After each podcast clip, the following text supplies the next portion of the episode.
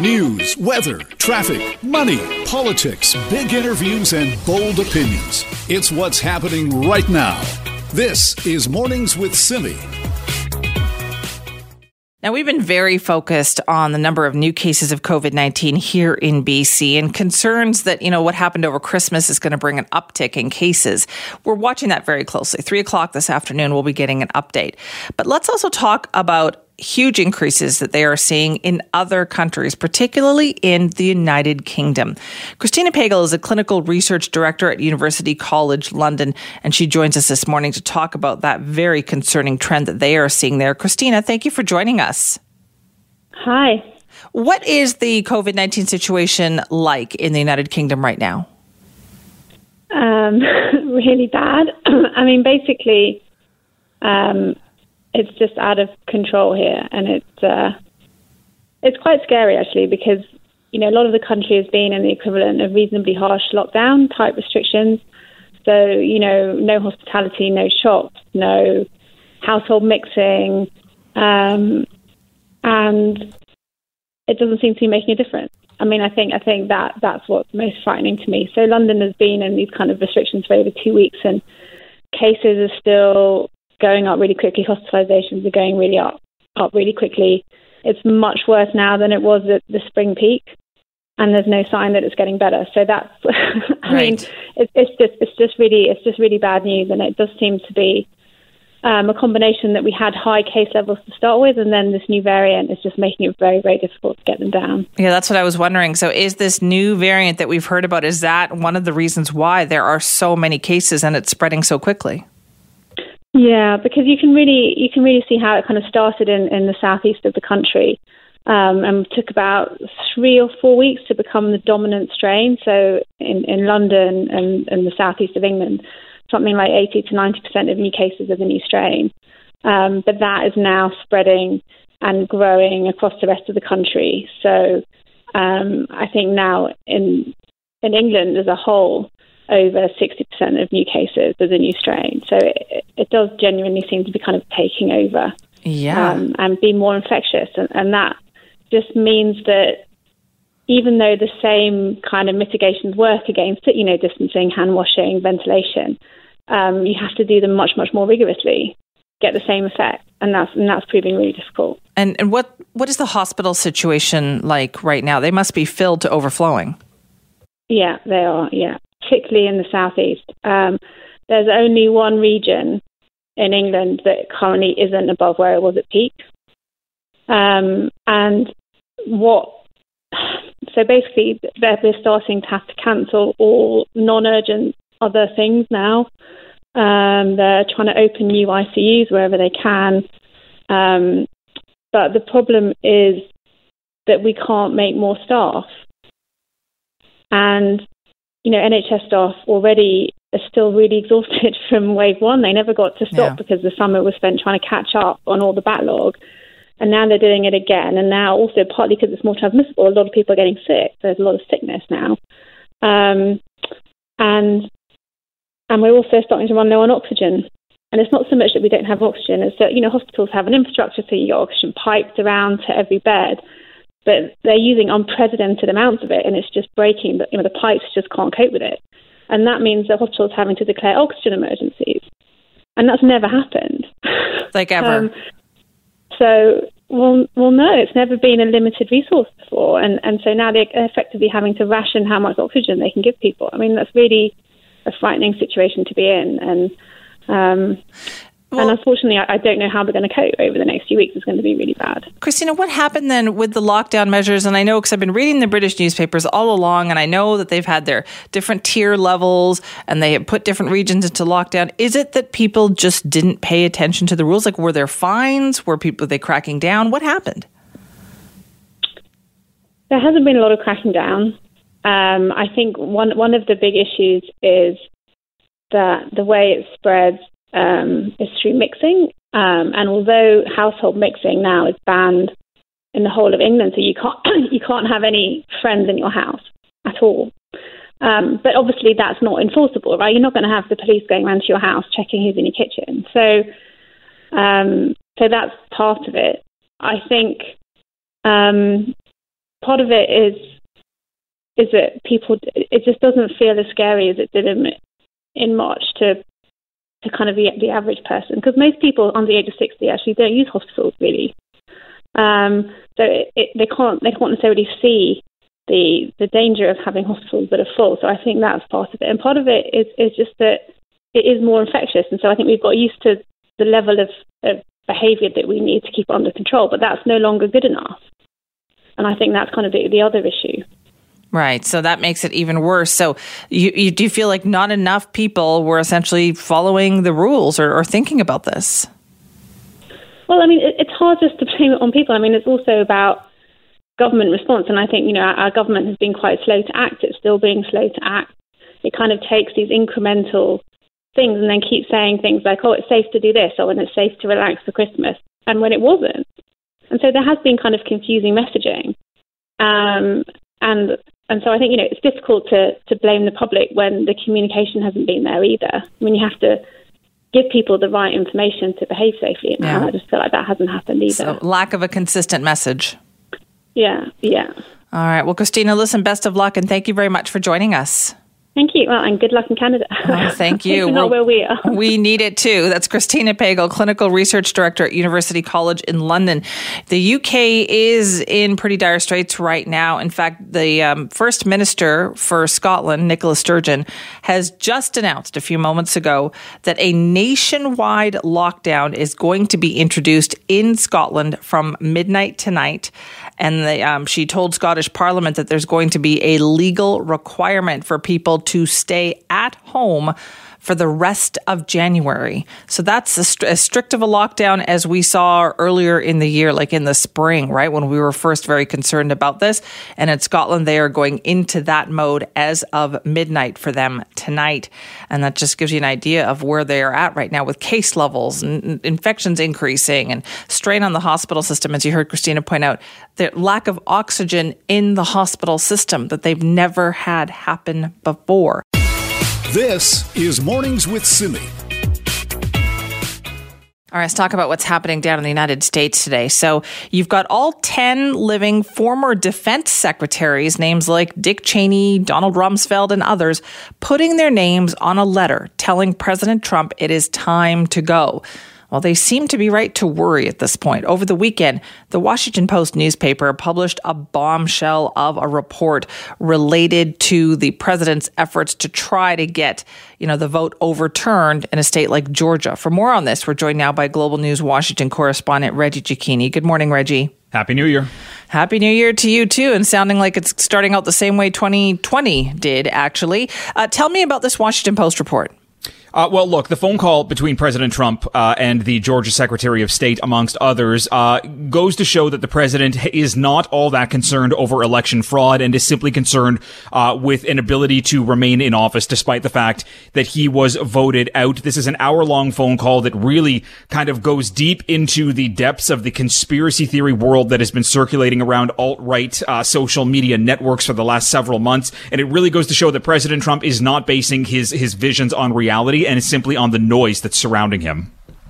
So, what does that mean then? On this phone call, uh, he is heard essentially just saying, Find me some votes. He is saying that. Look, he's saying that he and his crew have found tens of thousands of votes that would ultimately give him the win. Remember, it's been two months since the election and they've not brought any of that information forward. So we'll see is simply a, it, we don't have it. Uh, but number two, he's asking for a very specific number of votes, which is the number that Joe Biden won by. Plus Donald Trump is saying, just find me one more to give me the win. What he is doing here is in a sen- is essentially asking for Georgia election officials to bend to simply make him the winner of the election. And there are questions now as to whether this violates Georgia state law, which says you cannot interfere with a state or federal election. Right. So, what kind of pushback did he get on this phone call? Well, look, he got pushback from uh, from the Georgia Secretary of State, who's actually being praised right now for having a backbone, for having some steel, and actually standing up to the president's theories by pushing back by saying, "Look, your information is wrong. We have done three recounts, and you are still the loser of this election. And anything you're asking us to do is not grounded or based on anything in reality.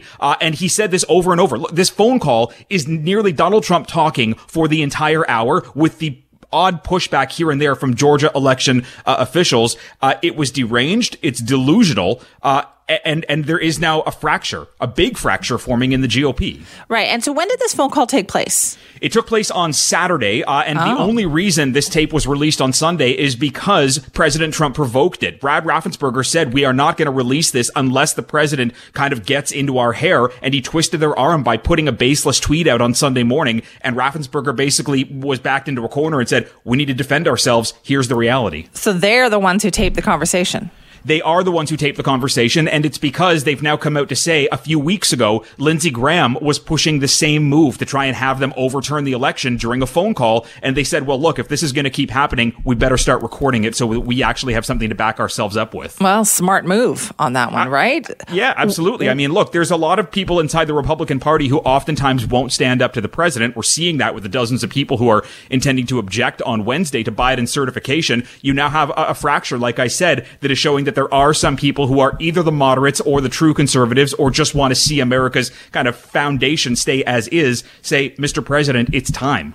Okay, so what kind of a reaction is this uh, getting, would you say, from within the Republican Party? Is this changing anything? Well, look, there are some people within the Republican Party, within the Senate, and within the House that are saying that the president's phone call with Georgia election officials did not help, either with the, just the fracture in the party or with the fact that there's an election in Georgia tomorrow, fearing that this could uh, depress uh, Republican turnout or could kind of uh, increase the number of Democrats who are going to turn out. There's fear with uh, amongst Republicans that President Trump, in his final 16 days in office, is simply tearing up the ground and burning the bridges behind him. I guess it was also surprising to people because there was this impression oh, he's just going to golf for the last couple of weeks and then eventually he'll go. That doesn't seem like the case at all. No, and especially since we saw that the president came home from his New Year's trip from Mar-a-Lago early, uh, there was a sense that he may be up to something. And look, he, he, he has spent the last two months living in a false reality that he won the election and he's continuing to push this. The problem is he's now putting himself into dangerous territory where you have some Democrats saying, look, this phone call sounds exactly like that phone call with Ukraine that led to him being impeached. Likely in 16 days, not enough time to impeach him,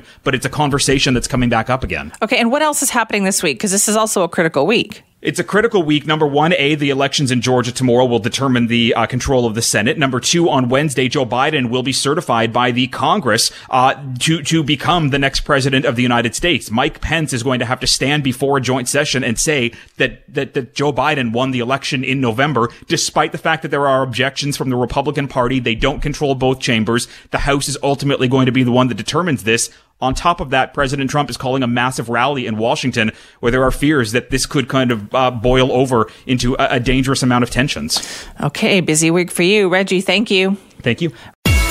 This is Mornings with Simi. And we want to talk about long term care homes here this morning because outbreaks are still happening, right? All over the province. Families that have lost loved ones in one of those long term care homes, they want more information about how the virus is still entering those care homes after all this time and everything that we have learned. Now, that's going to be a hot topic this afternoon when there is the briefing with Dr. Bonnie Henry and Health Minister Adrian Dix. Right now, though, let's talk with Terry Lake, CEO of the BC Care Providers Association. Good morning, Terry. Good morning, Simi. I think a lot of people have these questions. For instance, the story out of the South China Morning Post with all of those cases is shocking. What is going on?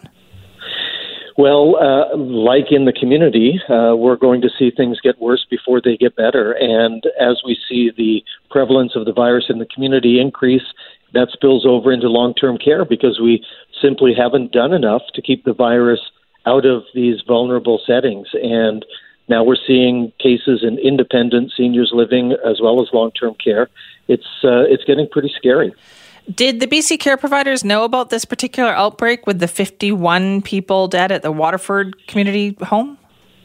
Uh, 51 positive uh, at Waterford. We were just hearing about that this morning. Uh, not everyone that's in seniors independent living or long term care operators are members of our association. For instance, Little Mountain, where there's a significant outbreak at the moment, are not members of our association. But, you know, one of the concerns we have is we haven't really had direct information from the Ministry of Health or health authorities on where these outbreaks are occurring and the extent of the outbreaks. Uh, it seems very difficult to get information, and um, it, it, makes it hmm. difficult for us to assess the situation in that vacuum of information. Was it easier to get information earlier in the pandemic as opposed to now? It was actually, um, and I know that the seniors advocate was receiving more information than than that office is receiving today. Uh, I'm not sure why uh, the decision has been made to to withhold this information. It's available in in other provinces, uh, but it's clear that um, you know the the government is is holding this information close to its chest for reasons that escape me. Now, what about the vaccination schedule for people who work? Obviously, they're a priority, right? I think everybody can agree on that. But how is that working? Well, uh, we had a bit of a pause uh, around Christmas, which caused some uh, some concern, particularly in Northern Health, where uh, the virus is really on the rise. Uh, but uh, my understanding is that they're they're back and and also now taking the vaccine to uh, nursing homes. Uh, once you know they have the logistics worked out, they have permission to move the vaccine, and that'll make it a much easier task uh, to uh, to have people uh, vaccinated, both workers and residents. But what is concerning to me is the vaccine hesitancy that we're seeing. Um, some really? operators report that up to 50% of their staff are concerned about getting the vaccine. And, what? you know, we haven't heard what the plan is uh, should that happen. Are, are these folks going to be tested every day? Uh, are they going to be allowed to work on the front lines? And, and so far, we've, we've heard nothing that, that doesn't make i know people just shake our heads when we hear that right because they work in long-term care homes aren't they concerned about getting covid-19 and passing it on to very vulnerable people yes uh, it, it is uh, baffling but um, as a new vaccine i suppose uh, you know and there's misinformation out there and um, many of the uh, people who work on the front lines of long-term care are women in childbearing uh, uh, years, and so you know they have a legitimate concern that the vaccine isn't approved for use in pregnancy. Um, so all of these things are concerns, and it's it's our job and the government's job, I think, to reassure people and encourage as many as possible to uh, to receive the vaccine. Is it possible then? Are you asking the government to mandate that for long-term care home workers? Well, uh, you know, we used to have a mandate that uh, you had to have the flu vaccine or wear a mask in healthcare settings, and that was overturned uh, at the uh, uh, request of the uh, nurses union. And uh, so I and, and Bonnie Henry has said that they will not mandate vaccines. So that's fine. But then, what do you have uh, in place for a plan to mitigate, uh, you know, infections in long-term care? Will will these people be tested regularly? The government has failed to use testing uh, to screen staff in long-term care. They unbelievably they don't test residents that are being transferred from acute care to long-term care, uh, and we know that this has seeded some of the outbreaks that we've seen. Now, I heard about this as well from a friend of mine who works within the system. So let's explain that to people. So, if somebody has been in acute care or if they've been hospitalized and they're moving into a long term care home, they're not being tested for COVID 19 before they move into that long term care home? Correct, uh, uh, unless they have symptoms. And yet, of course, That's crazy. if you come to Canada now from another country, you have to have a, a COVID test. So taking people, you know, into the general population, we don't, uh, we, we, we force people to have a test. But if you're putting people into the most vulnerable setting, there's no requirement to have a test. It, it just that's, is unfathomable. So I, I, just can't understand it. Well, that's mind boggling to me that we would do that. What, Terry, what about families here? Like, what if families want to know if their, their family member's caregiver has been vaccinated or not? Do they have any rights at this point to say that? I don't believe they they have the right to that information for privacy reasons, uh, Simi. But again, I think it would be reassuring for them to know that if long-term care workers did refuse uh, the vaccine, that that they would be tested on a regular basis to ensure that their loved ones in care were not exposed. Of course, once the residents are all vaccinated, the the fear goes down substantially. Um, but you know, it, it, there's just a lack of information. People don't know what the strategy is, and hopefully today, um, this afternoon, we'll, we'll hear more about um, about these vulnerable settings and what the government plans to do to protect them. But at this point, what you've said is kind of alarming is that even if we prioritize getting the vaccine into long term care homes, a number of people who work there don't want to get it. That's uh, that is what we're hearing from operators directly, and SafeCare BC, which is the organization that looks after health and safety for those in the contracted sector of uh, of uh, seniors care.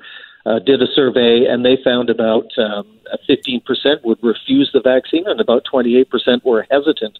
Uh, so if you combine those numbers, uh, that makes it challenging to ensure that you've got enough protection uh, on the front lines uh, to protect uh, vulnerable residents. That's crazy. Well, Terry, I have a feeling we're going to be talking to you again. Thank you very much for your time this morning. Thanks, Sydney. Thank you. Terry Lake, CEO of the BC Care Providers Association. Much of what we just talked about, I know, will be the subject of the press conference coming up this afternoon, but it is just, I don't know, baffling to me some of those things that we just heard that you're transferring a patient from an acute care situation into a long term care home and you're not testing them for COVID 19 before you do that, I just, I don't understand how that could happen. If you want to weigh in, simi at cknw.com.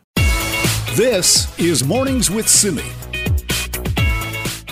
You know, I regularly get emails from people who advocate for more rail availability in Metro Vancouver, like especially the idea of a rail line that would stretch from Chilliwack to Whistler, like the West Coast Express, but a much bigger scale to really ramp up that availability for people out there it's a neat idea, right? And we've waited around for feasibility studies to be done on it. Well, some people have taken matters into their own hands, like a group of students out at UBC who have gone ahead and done their own feasibility study on this. Fourth year geography student Sean Rufus joins us now to talk about that project. Sean, thanks for being here. Thanks for having me. How are you? I'm good, thank you. So, how did you guys get started on this?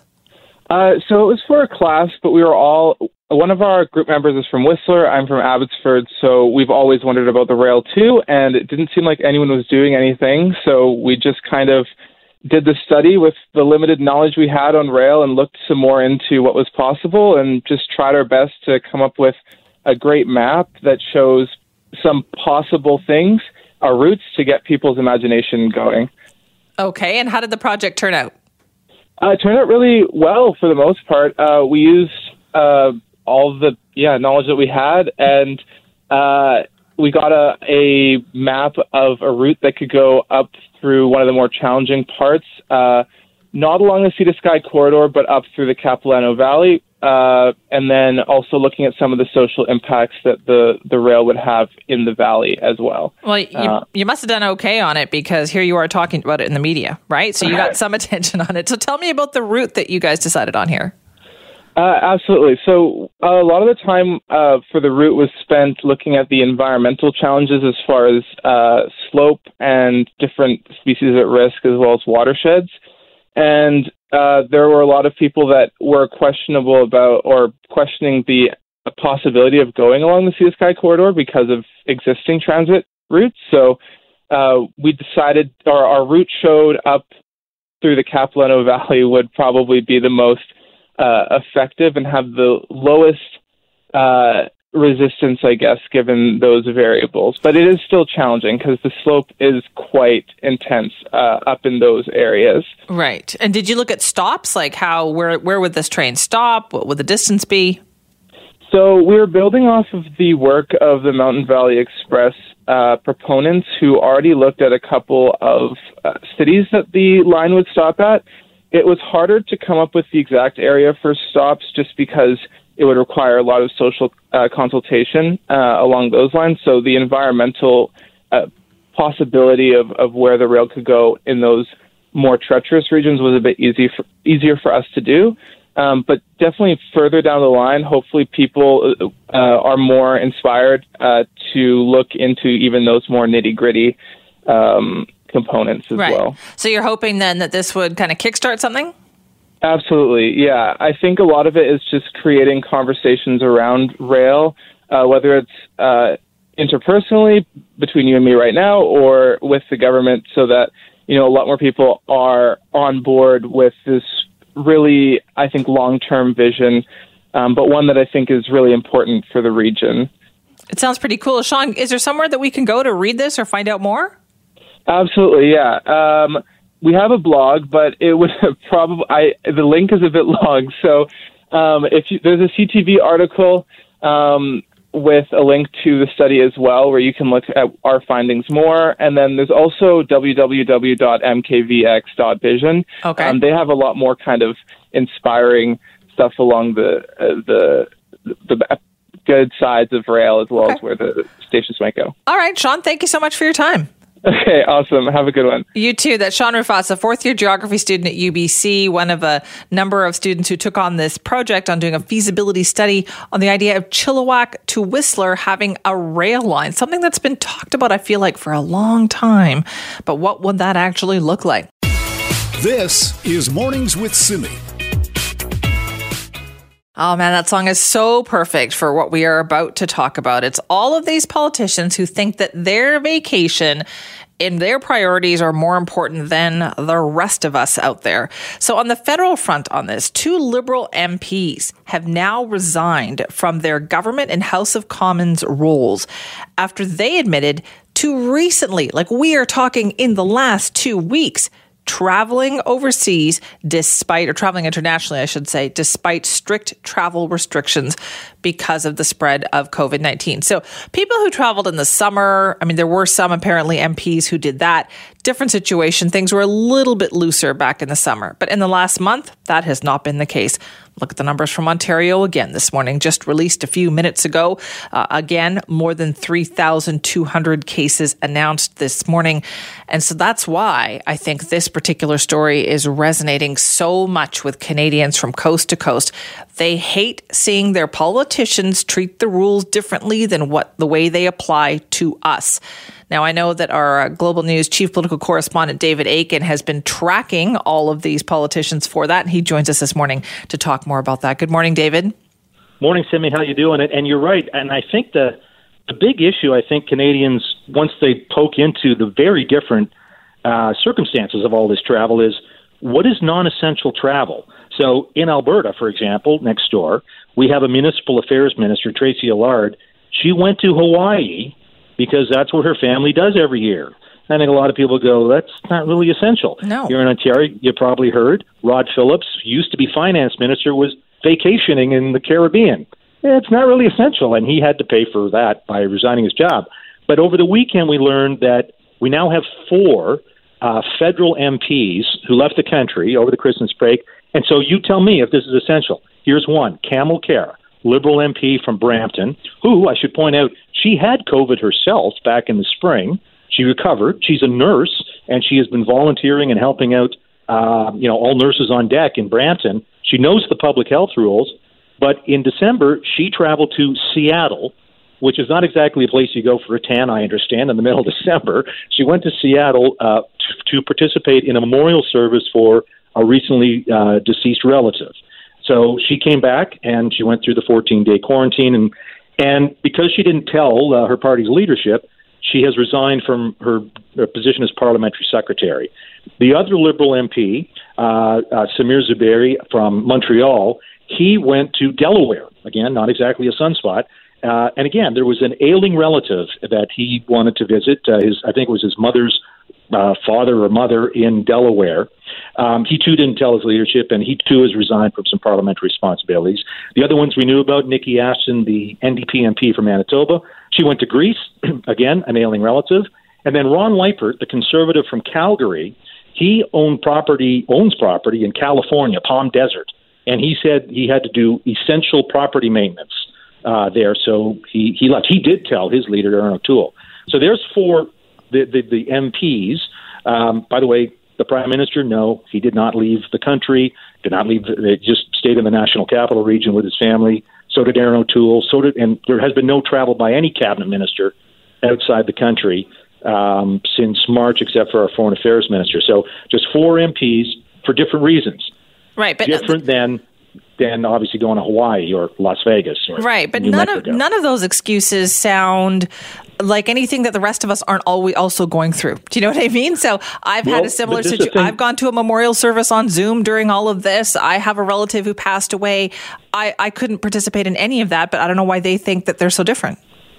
Well, and again, that this is where each person's going to be coming to some different, you know, different conclusions or, or whatever. You're absolutely right. A lot of Canadians saying, "Hey, wait a minute, I can't do this." Michelle Rempel, who's the health critic for the Conservatives, the MP, you know, she had a very sort of public, uh, you know, message on Twitter. You know, and she was pretty emotional because she has a uh, mother-in-law who's stage four breast cancer, and she could not travel. She's in Calgary.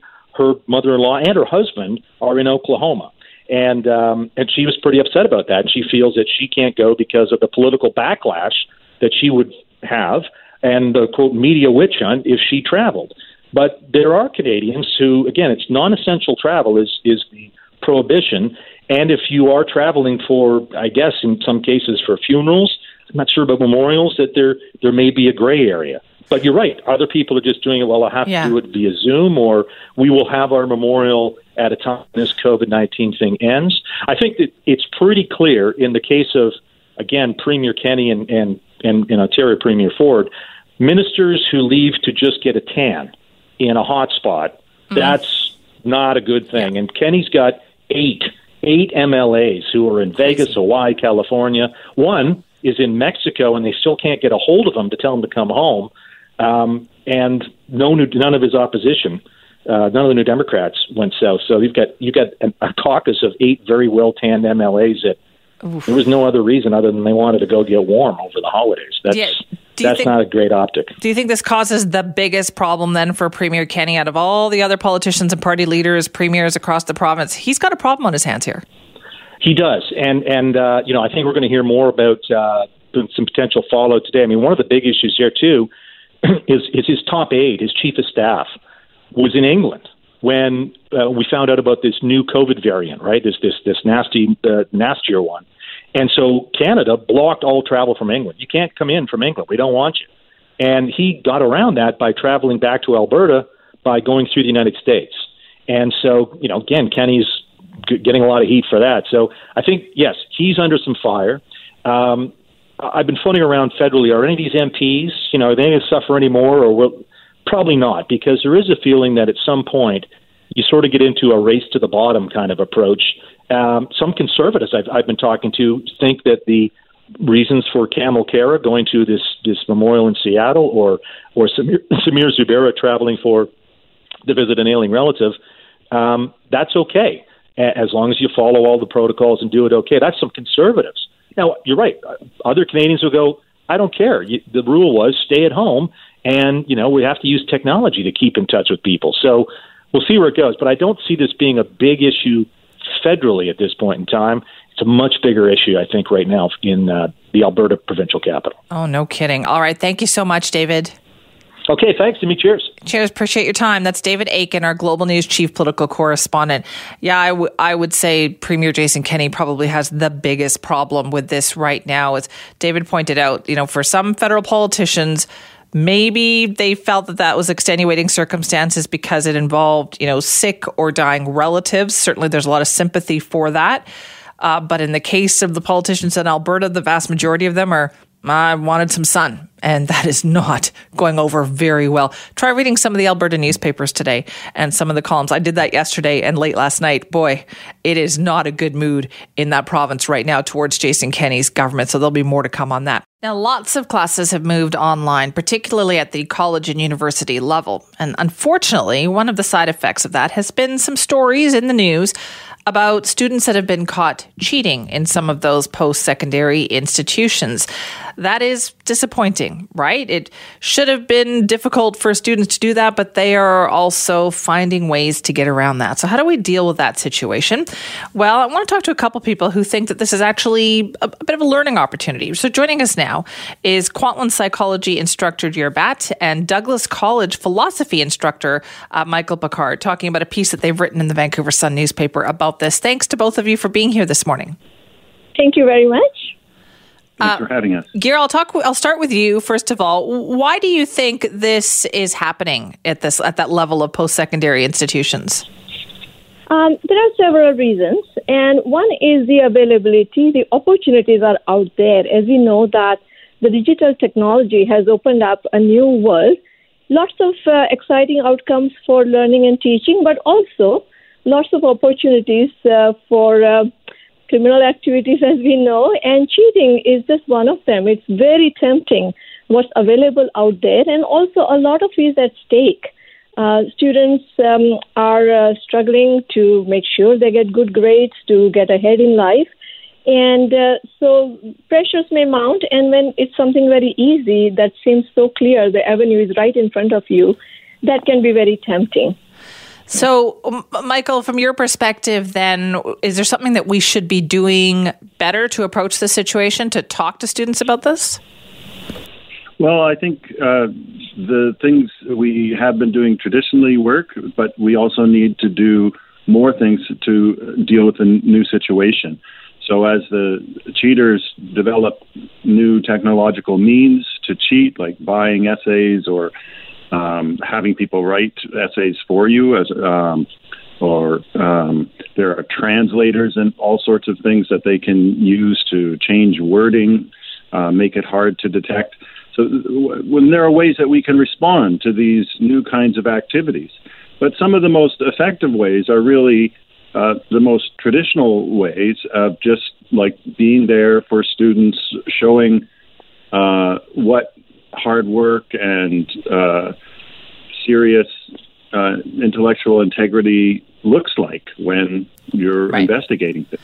You, you wrote it. Attract people. Yeah, you wrote in your piece here as educators, we need our students to choose honesty. Michael, I'll start with you. How do we do that? well, I mean, you can't really control anybody's choice, but you can set up the options for them and you can set up the consequences. Um, you can set expectations and you can show them that there are, uh, you know, negative results if they uh, if they get caught.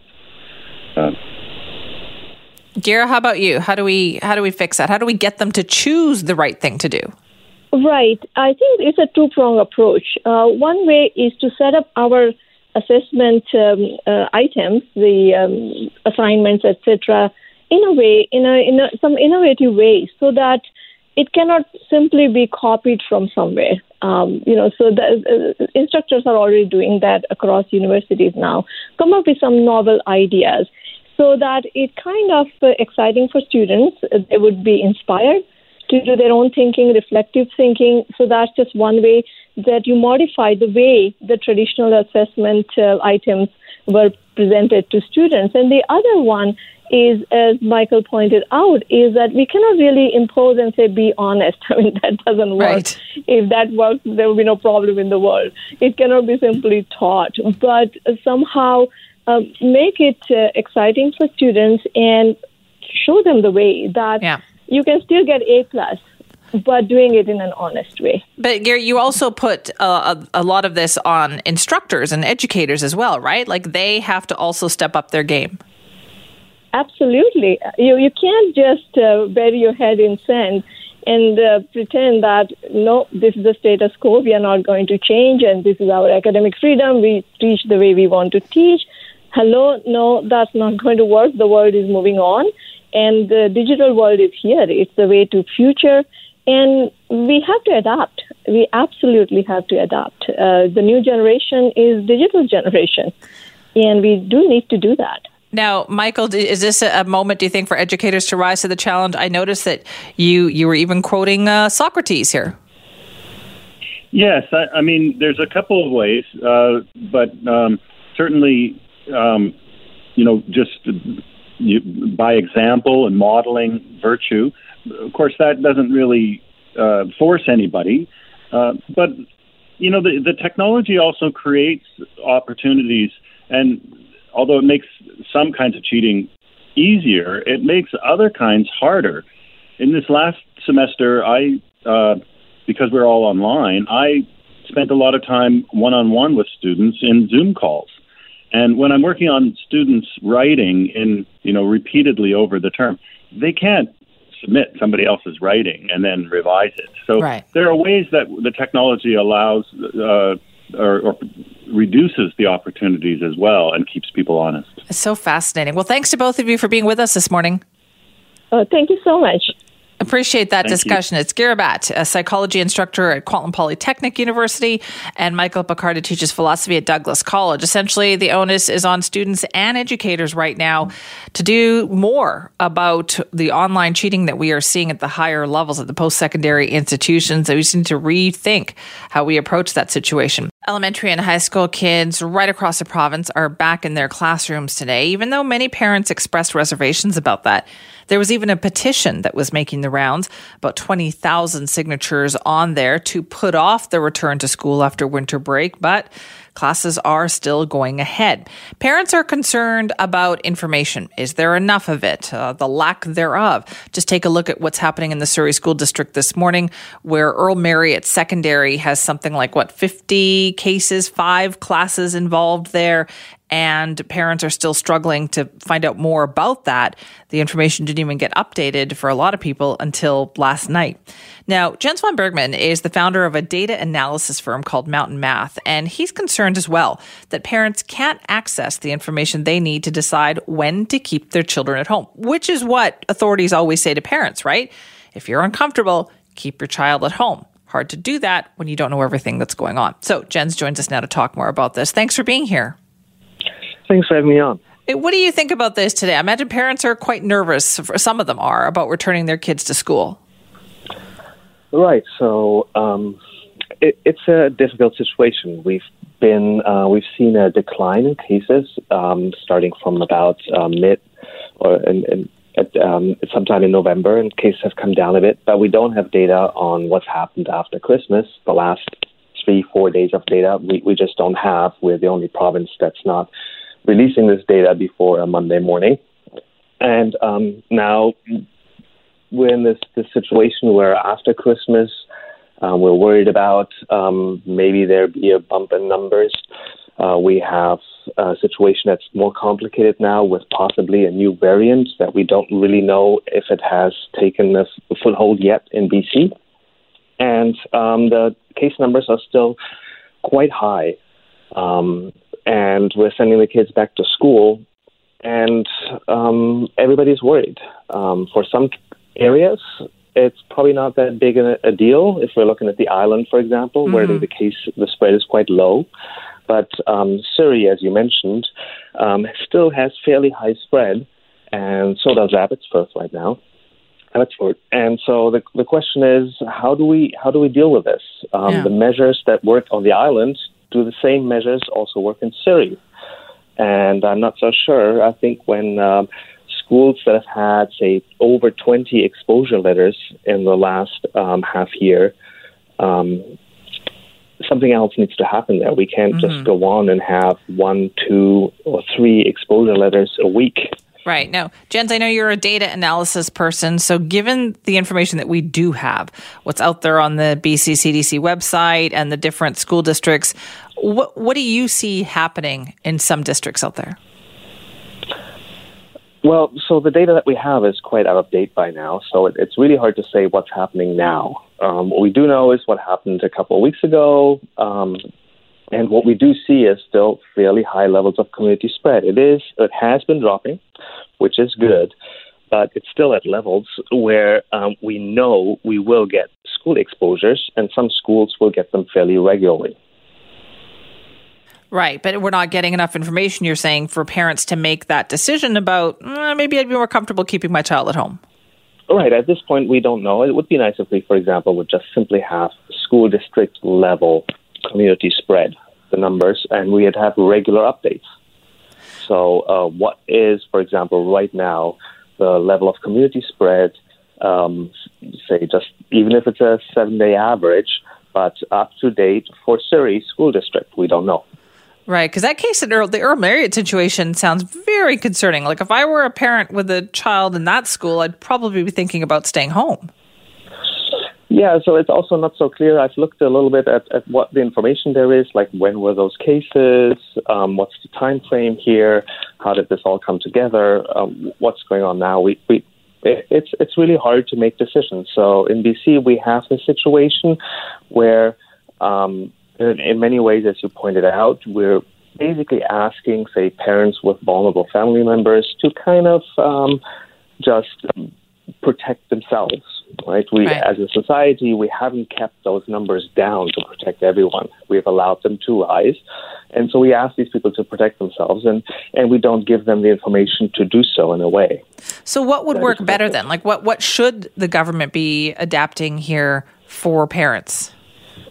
Um, well, I think the first thing is the recognition that what works in a school where community spread is really low It's not necessarily the same thing that works in a school where community spread is high, and we have to have additional layers of measures in schools where exposure events pop up regularly. At some point, we might actually have to think about remote learning for those schools, and um, and also support remote learning for parents that make the choice just based on their personal risk tolerance.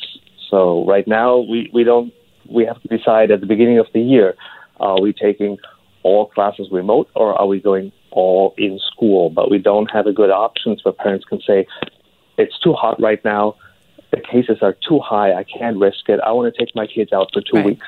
So just a little That's bit more flexibility is what you're saying though, right? Like if a parent be able to say that, I'll be home for two weeks. I just need those options for a couple of weeks. That's right. So if I'm here, um, say the the grandparents are in the same household, and um, they they are uh, maybe another immune compromised person in my household. And I, I just need more flexibility, more options to deal with this as situations change. And I would also hope maybe that um, as a teacher, um, where I really don't have that flexibility, where I can say, okay, maybe this is the time where we go and have masks in the classroom, um, like they right. do in some other provinces, or this is the time where we're just going to have, we're going to split this class in half. Half stays home, half in class, and somehow we figure out how to how to make that work. Which logistically is challenging, but if we can keep schools safe, if we have exposures popping up left and right in the school, um, we have to adapt somehow. All right, Jens, thank you so much for your time this morning. Thanks for having me on. Jens von Bergmann, who is the founder of the data analysis firm Mountain Math, he has a PhD in mathematics. He's been breaking down the numbers and he says, really, there's not enough information, not enough data to send kids back to school. There was the petition, 20,000 signatures to delay the start of the school year after winter break. Uh, none of that seemed to work. So the reopening of schools is going ahead. We're talking about K to 12 here. Post secondary is a different situation depending on the institution. But kids are heading back to the classroom today. If you're a parent or a teacher, you want to weigh in on this, you can just email me, simi at cknw.com.